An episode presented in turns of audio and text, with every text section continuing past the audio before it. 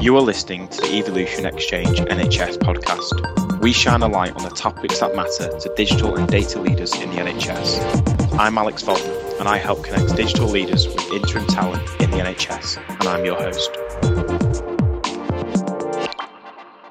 The views expressed by guests are their own and do not necessarily reflect the official position or policy of their organisation. Thank you so much, everyone, for joining this morning. And I thought it would be a really good way to start with, with some introductions. And um, Ben, you're actually the first on my screen to the left. So can I come to you first and possibly give us an introduction to who and where you work? Yeah, hi. Uh, I'm Ben Bridgewater. I'm the Chief Executive Officer at Health Innovation Manchester. Health Innovation Manchester is our integrated academic health science innovation system. So we exist to serve the people of Greater Manchester. Uh, and our uh, approach is to discover, develop, and deploy innovation at pace and scale towards the needs of local people. So we incorporate the uh, Greater Manchester Academic Health Science Network, uh, the Manchester Academic Health Science Centre, the Applied Research Collaborative, which is funded by NIHR, and the City Region Digital Transformation Office.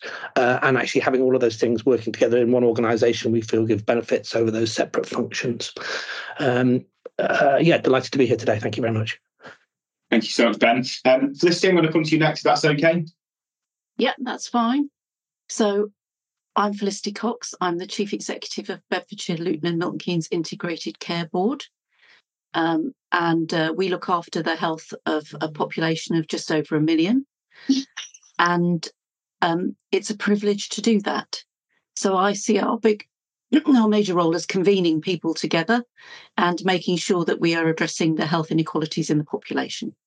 Amazing. Thank you, for Felicity. Um, Philip? Yeah, morning everybody. I'm Phil Wood. I'm Chief Executive of Leeds uh, Teaching Hospitals. I've come to this job from a medical background, having been in the uh, trust for 20 years as a consultant, uh, originally as an immunologist. Um, I've um, taken over at the beginning of the year in this role, and um, Leeds is a large tertiary care provider, one of the largest in the NHS um, with quite a comprehensive range of, of services uh, for the population of Yorkshire and, and Humber. Uh, we've also uh, part of a lively uh, local uh, academic health partnership, uh, and we're at the beginning with the recent announcement of funding for our new hospitals program of an ambition around an innovation village in the middle of the city in collaboration with university and commercial partners and the local authority. Uh, so we're uh, tremendously excited about that and I'm very excited to be here. Thank you so much, Philip. And um, we do also have Rishi with us, who has just joined on Perfect Q. Um, hi, Rishi. Hi again. Sorry. Perfect time, Rishi. We've just done some introductions and it was over to you. So if you could introduce yourself and the organisation you work for, that'd be fantastic. Hi, I'm Rishi Das Gupta and I work for the Health Innovation Network serving London, South London. Perfect. Thank you so much, Rishi. Um, cool. Straight into sort of questions that have been posed by the group then. Um, one that I would like to start on with something yourself, Felicity, but also Rishi touched on when we've had sort of calls in the in the past. Um, and it's all around how we can use digital to, nan- to narrow health inequalities. So I'm going to come to you, Felicity, first, potentially to expand on that and your thoughts, and we can open it up to, to everyone. Um, so happy to come over to you, Felicity. Thank you. So um, as I mentioned in my introduction, the heart of sort of Bedfordshire, Luton, and Milton Keynes um, ICS is about making sure that everyone in our towns, villages, and communities lives longer and healthier lives. And the reason that we chose that as our objective is we know that there's a 19 year difference between the um, the point at which somebody enters ill health towards the end of their life in some parts of our place compared to others. So to us, that feels really important. And we see that um, adopting uh, cutting edge research and technology is really important to that. So, uh, we have an ambition to become a research ICS, although we don't have a great academic sci- uh, centre in our midst. Uh, we're working with our local universities and a network of universities, but absolutely really important to do research in our four very different populations. And I, I could break it down further. So, um, I think there's a range of things in which uh, that can help. So, telemedicine and virtual appointments. Uh, digital helps provide people with um, increased choice about how they can access services, and that in itself can help reduce inequalities. Um, we are really committed because not all our population have access to either the internet because we have some rurality where that's really tricky or to digital technology because of um, people not being able to afford it. We're we're actually working with our community to say it's digital first but not digital only and being really um, clear about that. With some of our um, more deprived population we're working on a pilot now to implement wearable technology, uh, which we're working in partnership with Apple to give people wearable technology to support them with type 2 diabetes, with exercise and uh, uh, moving around. And uh, we're also using uh, digital to narrow health inequalities in something we call Share for Care, which is our confidential electronic uh, record sharing system.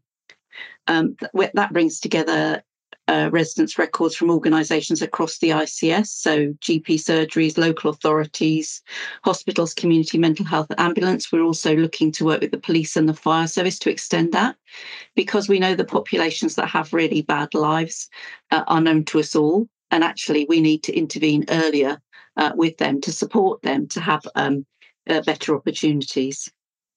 It also helps um, our staff to access relevant information and to keep them safer too. Uh, we are doing remote monitoring, increasing need to support people keeping well. So we've got uh, Whzan blue boxes in care homes using technology to keep people well in their home rather than um, calling an ambulance. Um, and we're increasingly using um, information health portals and mobile health apps.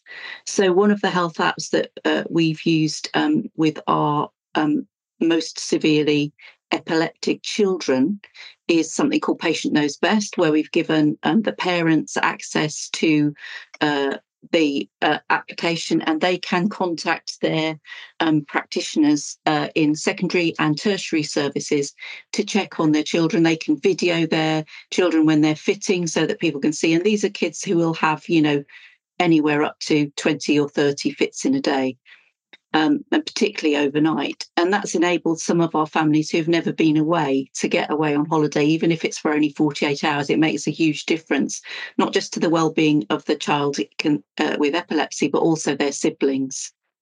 So those are just some examples of how we're using technology. Thanks, fantastic. Rishi, I'm going to come to you because I know this was part of your questions that you would like to pose to the group. I know you are quite passionate around um, sort of how we can tackle this. Do you want to add anything?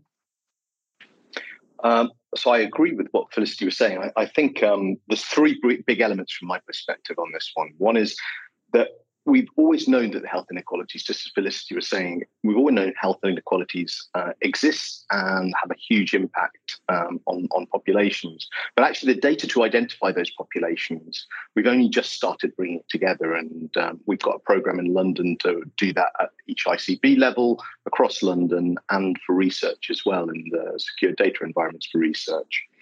Um, the second strand to it, I think, is for the first time, digital gives us a way of consistently providing different services to different populations. And that's a massive change for us and cultural changes in health service to be able to say, rather than providing the best intervention to the same best intervention to everyone, the interventions that are needed might be different by population.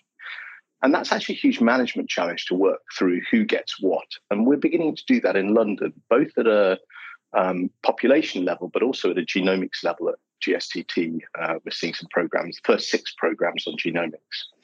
Um, and then the third element that really excites me about digital is that we can now measure outcomes and many more outcomes that matter to patients. And that gives us that closed loop as to how we're doing improvement. Um, and I think that those three together mean that we're on the cusp of being able to provide much more genuinely personalised healthcare to uh, different populations across London. Good stuff. Thank you so much, Rishi. Um, ben, anything from a, a, Manchester perspective you'd like to add? Um, yes, I think this is a really uh, important conversation, and uh, uh Rishi absolutely calls it out. Uh, we we we've known inequalities exist in healthcare delivery, and we've always known that. But it does seem like there's a once in a lifetime opportunity to really address that. But um, there is something fundamental in this, uh, and that's that this is really really very hard to do, and I think we sometimes forget that.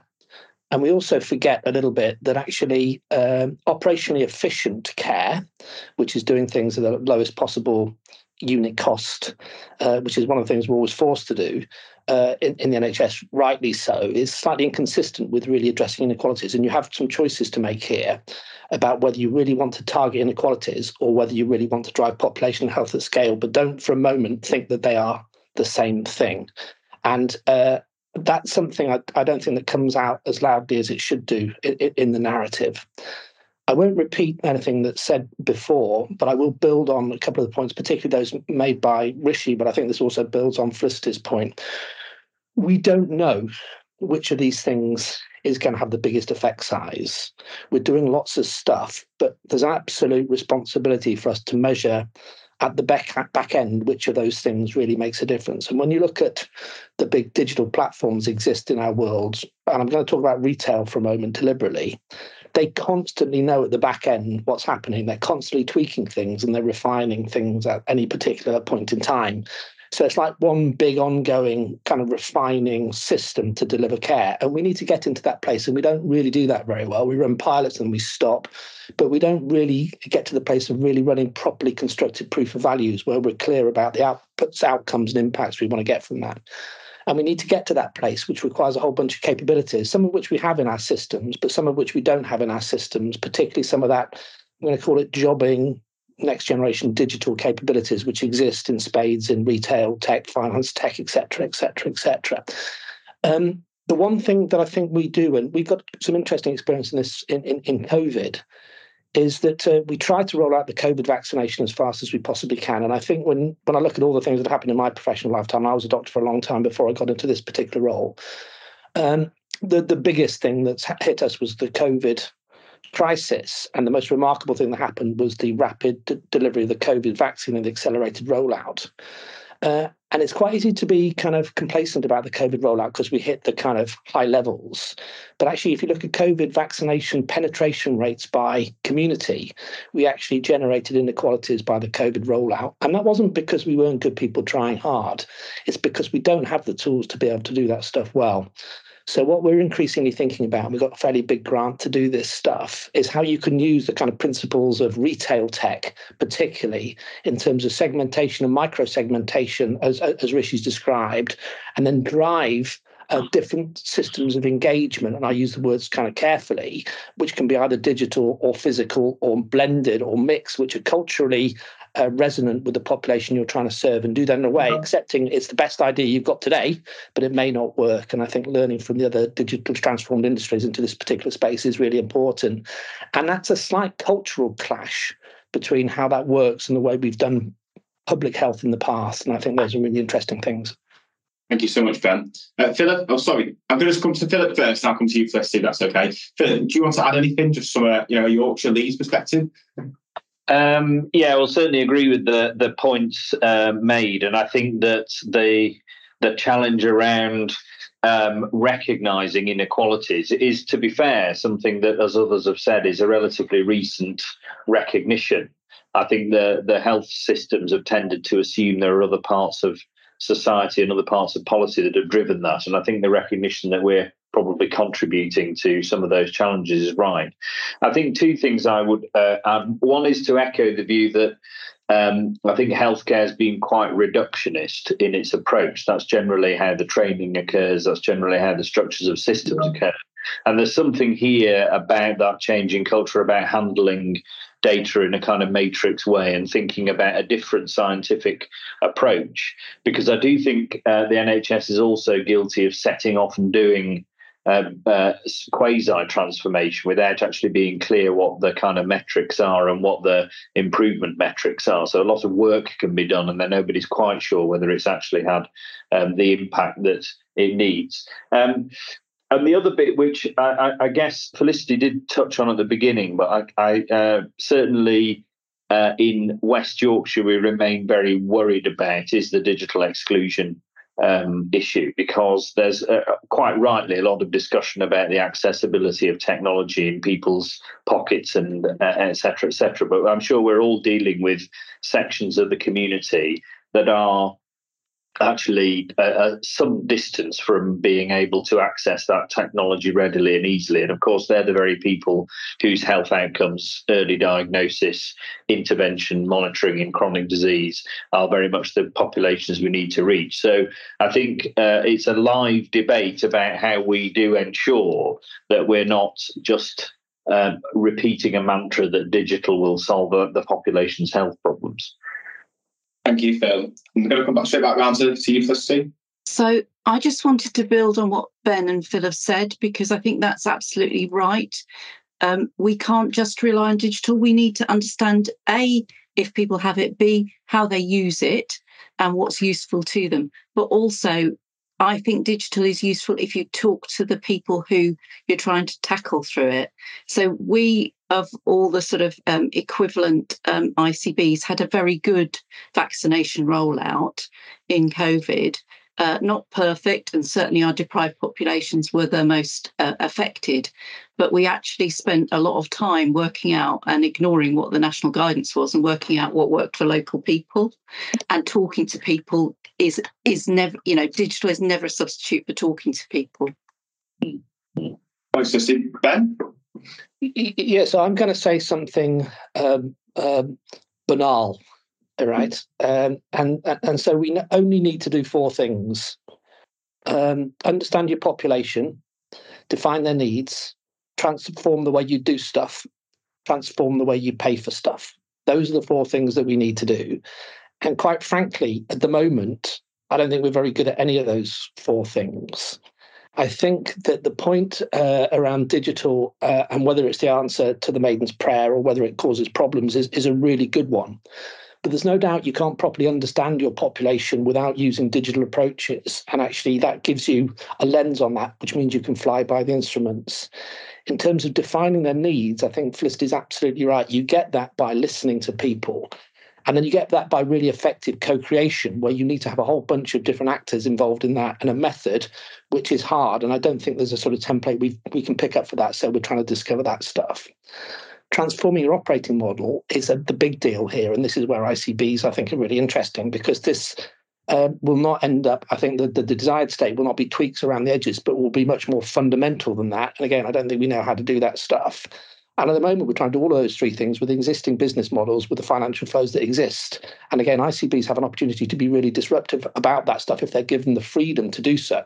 But I think for them to be given the freedom to do so, they need to earn the trust to do so, which is actually this stuff is properly curated and they're not kind of the best idea. They're properly configured proof of values, which actually go into that stuff. And everybody's got the confidence to fail fast if it doesn't really work. So those are four things I think we need to do. Easy, just four things.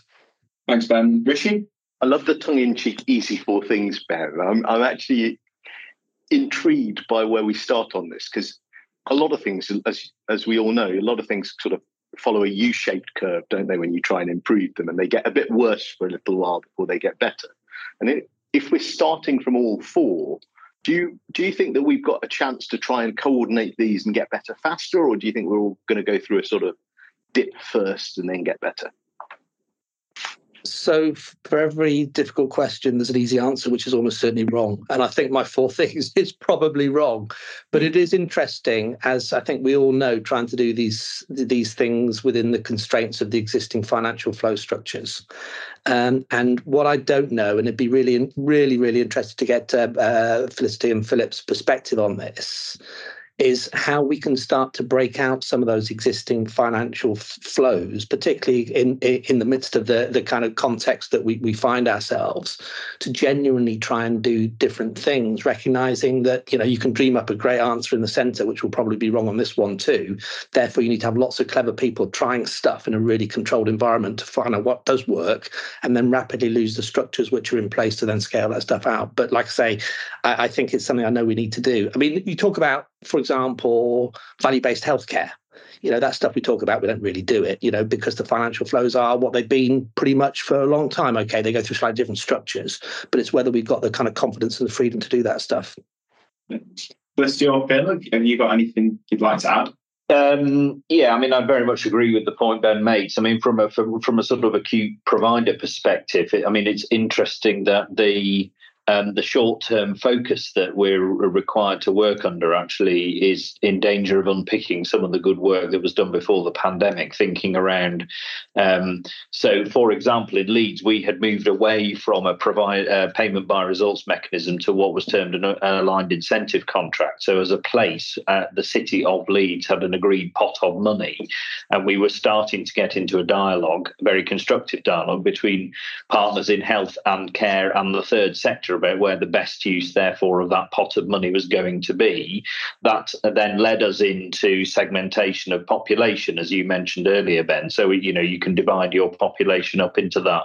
Where I agree, I think you need the data is then within that population to start overlaying some of the demographics, some of the um, some of the kind of distribution of income, access to clean air, access to public transport. Because the bit for us as a hospital provider is that comment that I think it may have been Michael Marmot made many, many years ago around bringing someone in from adverse social circumstances, effectively patching them up and sending them back. And all the digital technology in the world is not actually going to make any difference to that circumstance. So I think there is something, the financial flow, question for me comes back to how do we give systems permission to actually have a single pot of money, which then local leaders can have a conversation about, and what's the best use of that money in their particular locality. And that'll actually come quite down to localism. So um, interested in Felicity's views, but that's not for me even an ICB uh, level discussion. That's very much a place based discussion and probably around a sort of community based discussion because the needs of community A in a deprived part of a city are going to be hugely different to the needs of community B in a more affluent semi rural part. Thanks, Phil. Rishi, did you have something to add or I see you? Okay, okay. But I think it's um, that that sort of topic is um, sparked quite a lot of conversation, and I'm keen to sort of go through a few of the, the points that we made at the start of this. So, I'm going to move on, um, but I think it's all um, interesting talking points and different views. Um, one of the sort of topics that kept coming up when I spoke to you all was around culture. Uh, and Ben, you spoke about culture, and we previously spoke before this podcast today. Um, and you spoke about organisational culture and what does culture mean for a CEO in a sort of health organisation. Do you want to touch on what you meant by that, and we can open it to the, to the floor? Yeah, um, thanks. So I think this is uh, potentially an interesting thing for us to kind of get our teeth into a little bit. So I was a cardiac surgeon for 25 years, uh, and now I run an innovation organization. And um, when I think about culture, I think about culture fit for business objective. Okay, so the culture in Manchester City Football Club will be different from the culture in um, Manchester Royal Infirmary, for example, because they're doing different kind of things there's some similar principles, but the way you uh, those things play through are, are, are different. And I think when it comes to innovation, and I think we all accept that innovation at scale is required to deliver better outcomes to local people with, with constrained costs. You've got a clash of culture, I think, between the historical NHS delivery model, which is very much dominated by uh, risk and risk avoidance. It's very much dominated about uh, accountability uh, to the centre um, and so on and so forth. And when you've got innovation organizations, what you're trying to do is to do different stuff, accepting that if you're not failing in 20% of what you do, you're probably not doing things which are potentially innovative and, and, and, and transfer, transformational enough. So when we think about our innovation operating model, we think about people having the right kind of people, culture, culture is king. We think about processes and the way we do this stuff, which comes back to some of the points I was making around uh, proof of value rather than pilots. And you're absolutely clear that you've got a process which will leave you to demonstrating that value. And if not, you you kind of try again or you do something else. Tools, the tools which we underpin this stuff to, which are sort of state of the art cloud-based tools for project management, and then technology recognizing almost everything you can do, you can do better, quicker uh, with, with, with digital approaches. So people, process, culture, tools, and tech.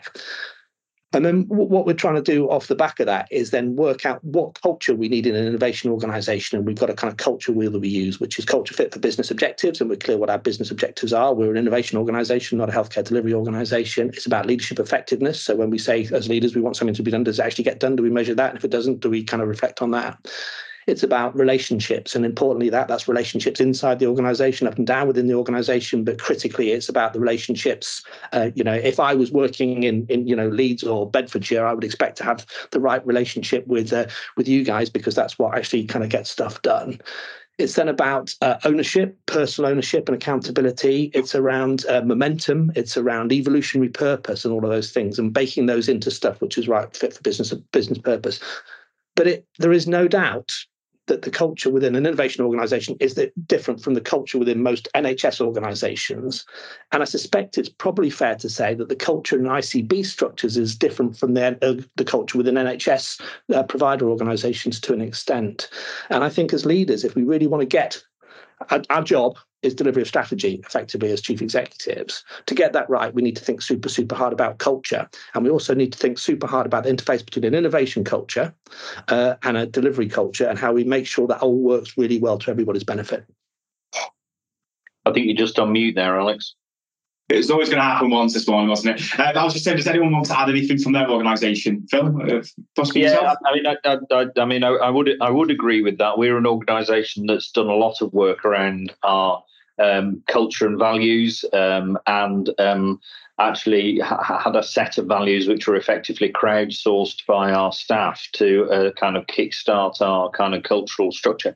I, I think that um, I think one of the things that's here is that is that critical overlap between delivery and what we term innovation. But I have some uh, reservations that we we um, ironically talk about innovation as something new because actually teams, clinical teams in particular, uh, but also lots of administration, estates, and facilities have done small scale innovation for years, uh, brought new ideas in. The issue is how you do that at scale, because I think most teams are used to working in groups of, you know, 10, 15, 20, and may well drive a lot of innovation in surgical techniques or therapies or whatever it might be the challenge is how you then, as Ben articulates, create a culture where everybody feels they contribute to that continuous improvement and innovation um, effort. Now, we, we've done that through a partnership with Virginia Mason, which we've had for nearly 10 years now, um, to have a uh, what we've now got the Leeds improvement method, which is something that we embed across all of our staff. And so, so we're giving them the tools to be able to do that in, improvement.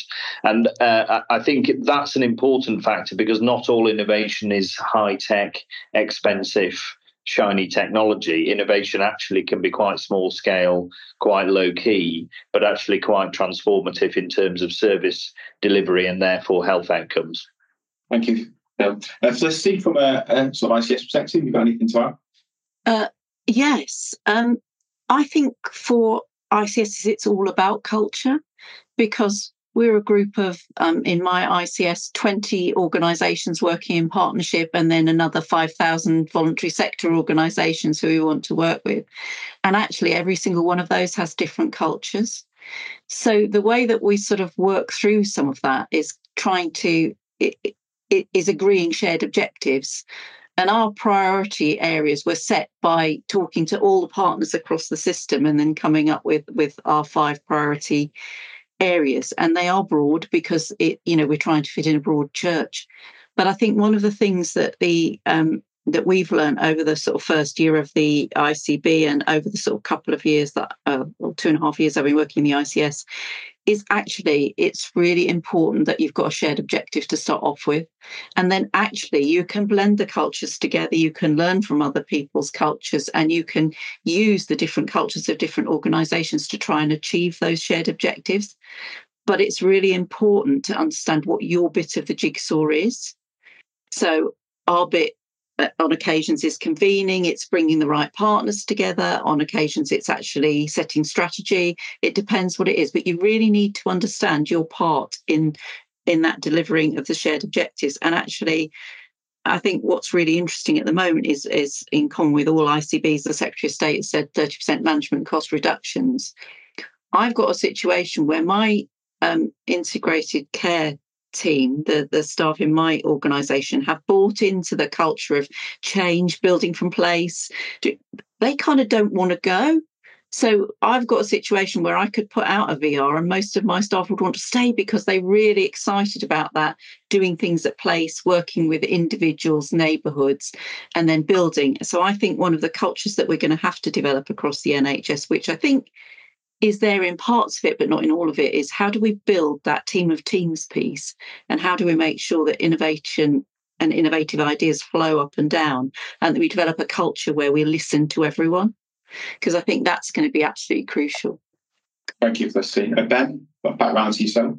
Uh, no, uh, Rishi, um, Rishi will have a view on this, so I'll sort of defer to Rishi if you want to come in, Rishi.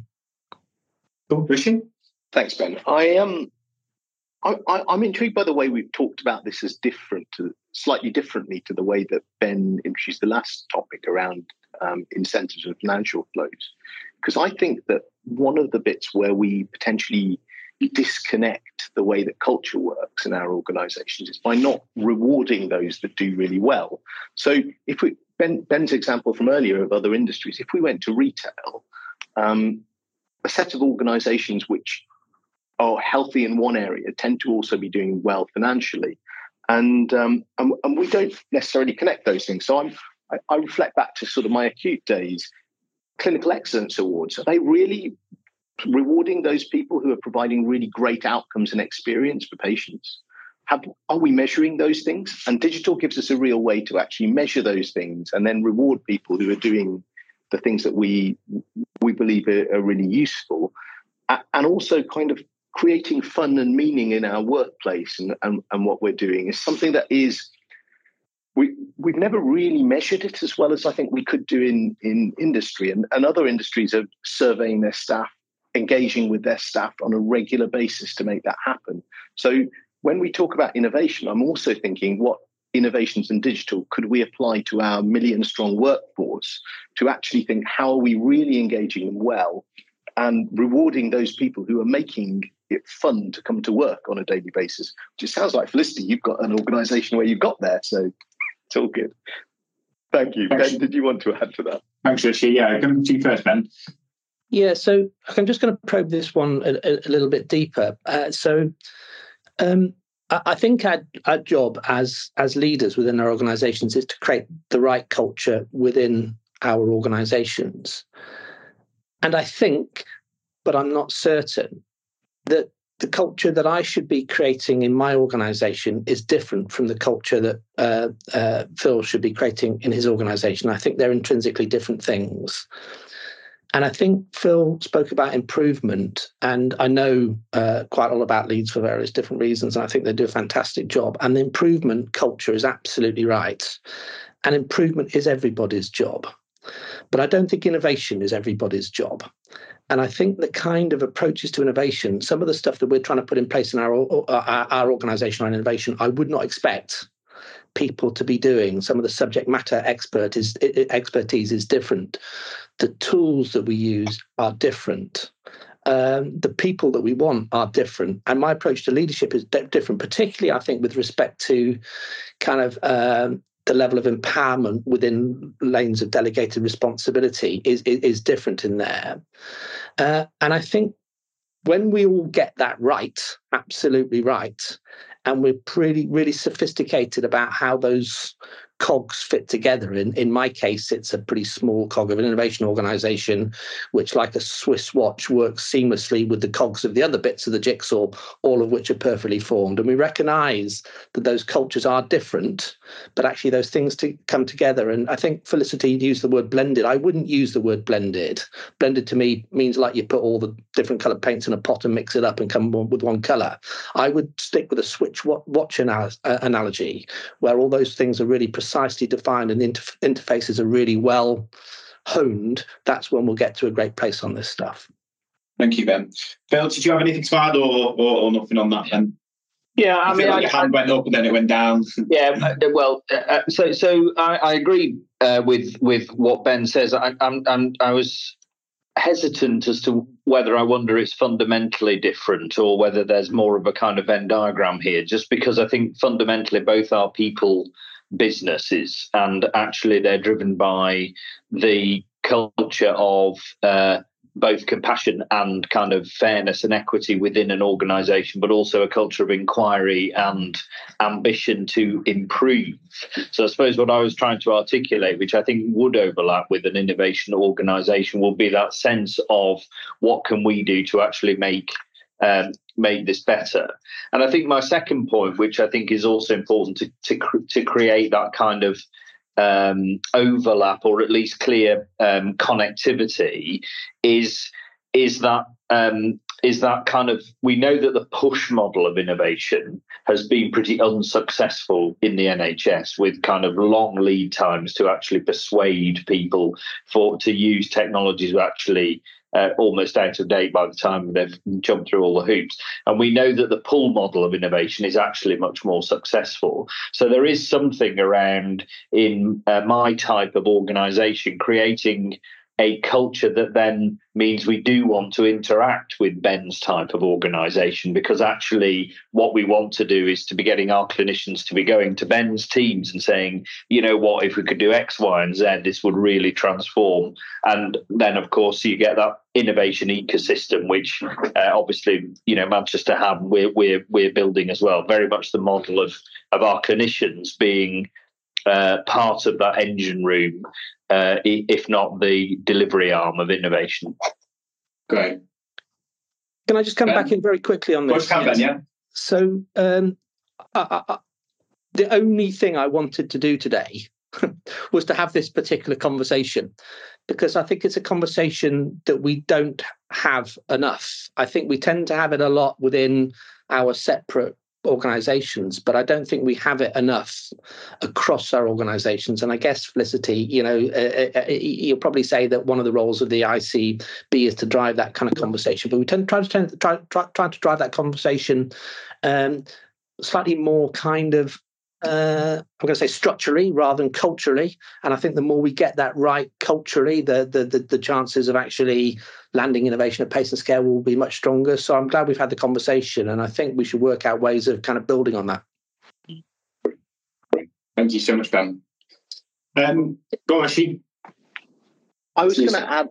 I was going to add uh, onto this the size of the scale of the organisations we're talking about. So Ben, I think when we started talking about it, talked about the role of senior leadership in this and us as individuals in our own organizations.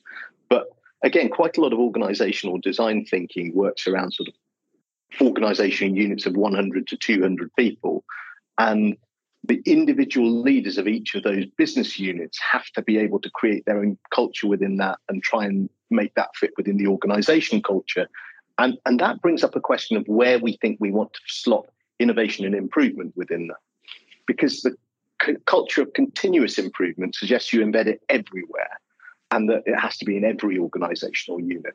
But a lot of other industries, people say, well, actually, I'm going to be delivering for the next five years and I'm going to periodically transform, in which case you put it into centers of excellence for transformation and you pull those in. And Philip had started to talk about sort of Leeds methodology. I know, I know Felicity's got uh, got a view on it as well. So I wonder if we, we, we sort of tackle the way we approach that as well. Uh, Felicity, you've raised your hand. I was just wondering um, what the what the change might be brought about by NHS Impact because I think this is quite an interesting idea that has been sort of damned with faint praise. But the idea being that we start to look at performance through a uh, an improvement lens all the time. And I think that's a huge cultural shift for the NHS because there's a sort of fail fast piece to that. There's a sort of risk um, support uh, mechanism that isn't in the NHS. And I, I wonder how our um, how the culture of the overarching NHS and NHS England will be able to adapt to actually saying, well, you didn't hit this target, but what were the steps that you took to do it? And what else can we help you to do to improve to hit that? Or, you know, to say, actually, your outcomes for X, uh, you know, what improvement approach are you taking to that instead of actually just, you know, hitting people harder or asking people to run faster? And I think we've got a, a culture in the NHS where there is no time to care for our staff. Hmm. Um, and a, an exhausted staff regime. And I think improvement might be the golden thread that helps us out of that. But it requires huge culture change to be able to get to that point. Ben, and it's just obviously something you're passionate about. I, I am passionate about this. If if I was to go on mastermind, uh, my specialist subject would be um, cardiac surgery governance failures between 2000 and 2016 that would be my specialist subject. Uh, and I'd probably end up getting taken to court multiple times for the answer that I would give to the questions that I was asked. But my point in all of this, having gotten to close to all of those things, is that when you go into the units who actually ended up getting themselves in a pickle, you could almost feel the problem.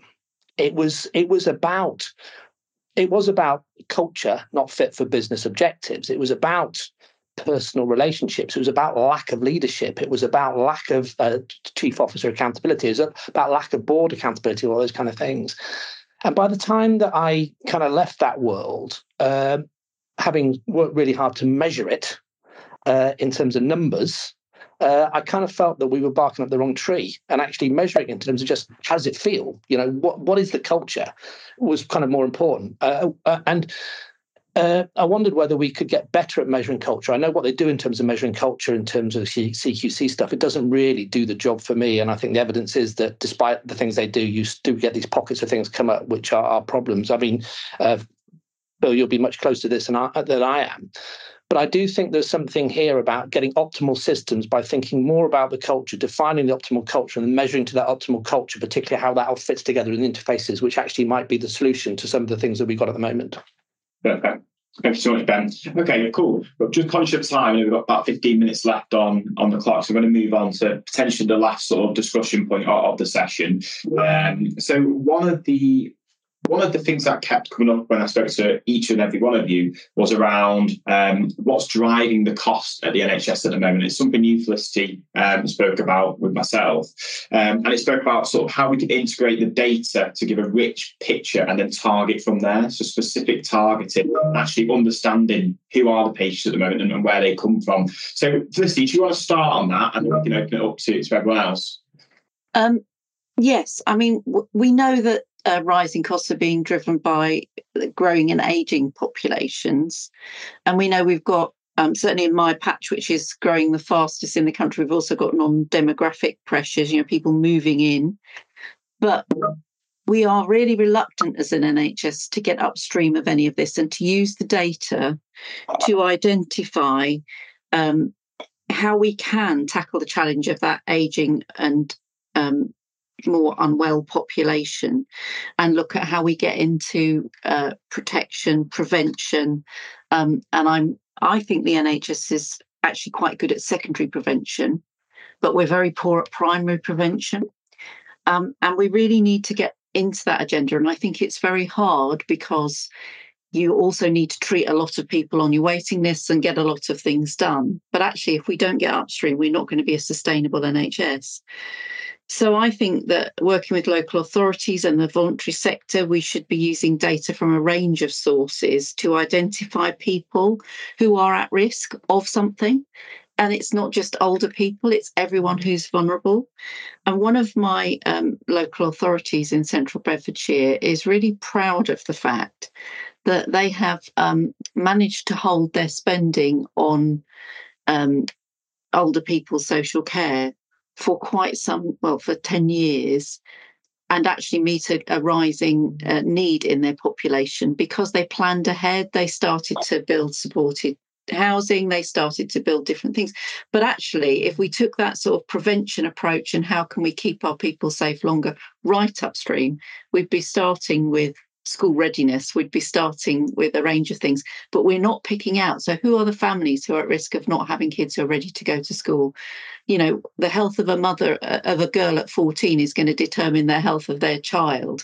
So, how are we working with schools and so on? We've really got to use data to start to target the people that are most at risk of sort of uh, ending up in failing health way, way upstream of where we do now.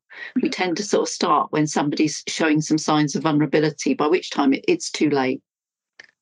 Thank you, Dustin. Is, is anyone like that? Philip, over to yourself.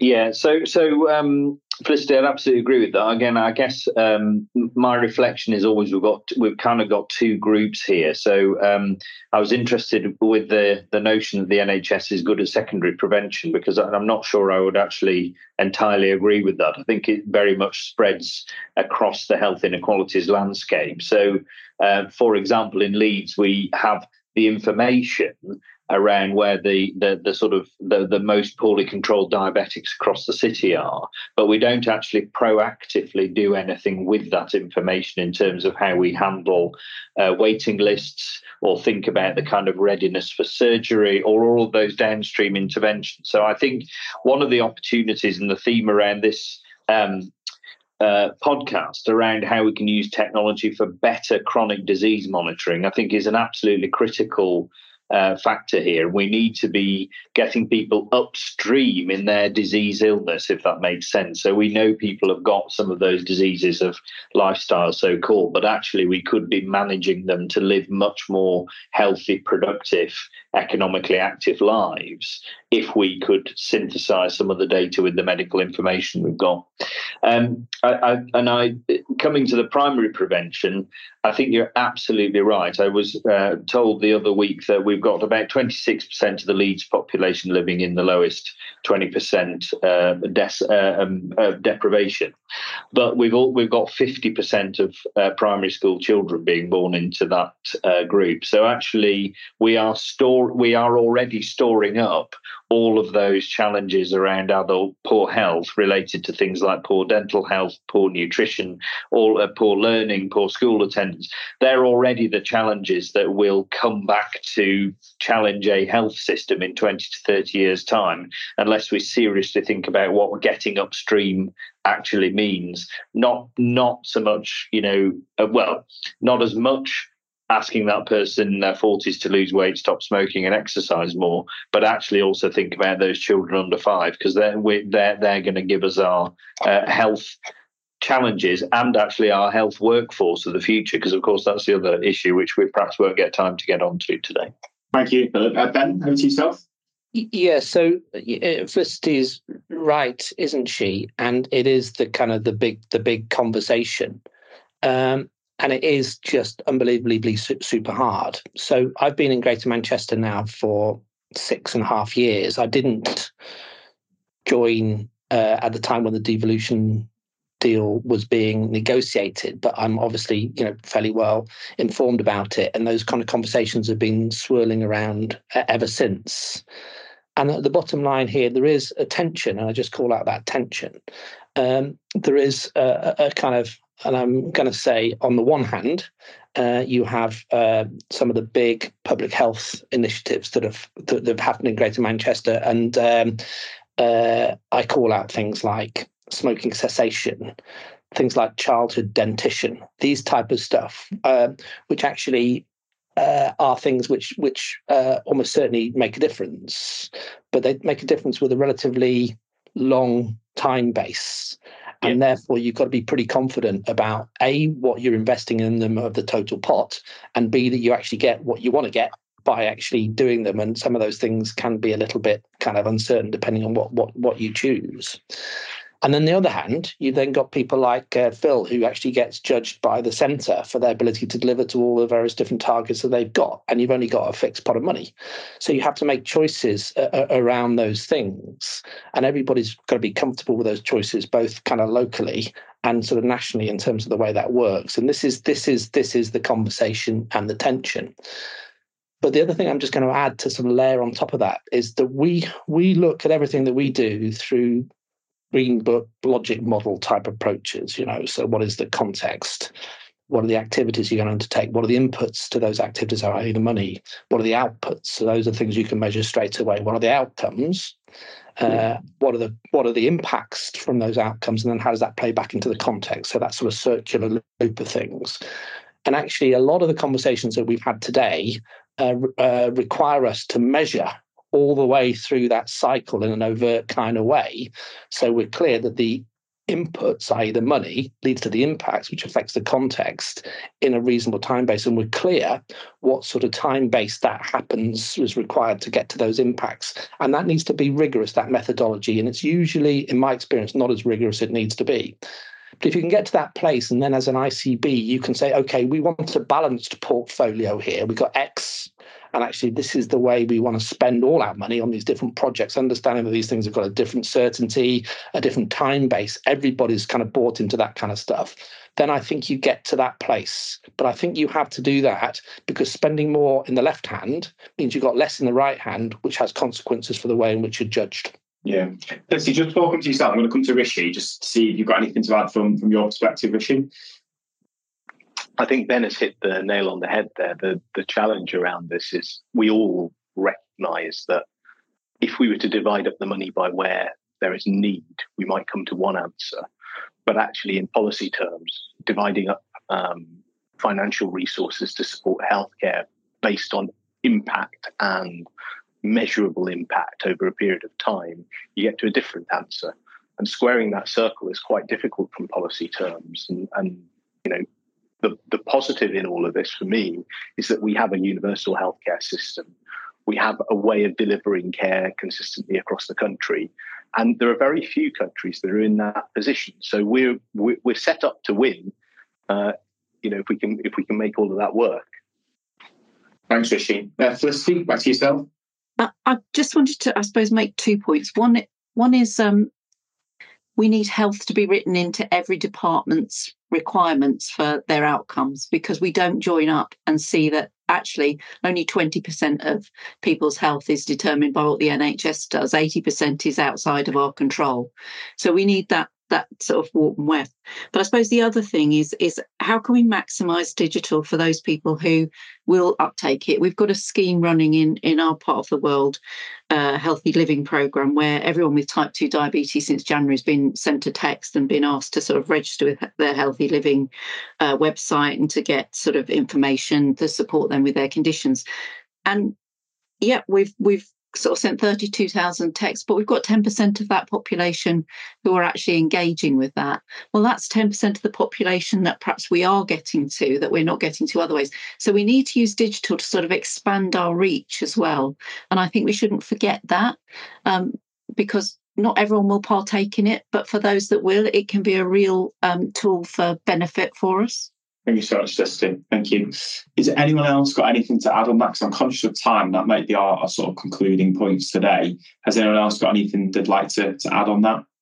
Yeah, we could uh, have this conversation for at least another two hours on, on various points. And Phil, you mentioned the things around workforce and things like that, and not even able to touch on that them topic. So it might be a, another chance to have a have another session around that because I think it's quite topical right now, and it's um, going to be sort of you know the topic for the next few years. But um, other than that, I'd like to say thank you to all of you for being our guests this morning, and I hope you guys found some value from sharing ideas and collaborating with each other. Um, and I hope you enjoy the rest of your day. I'm just going to press stop recording, and then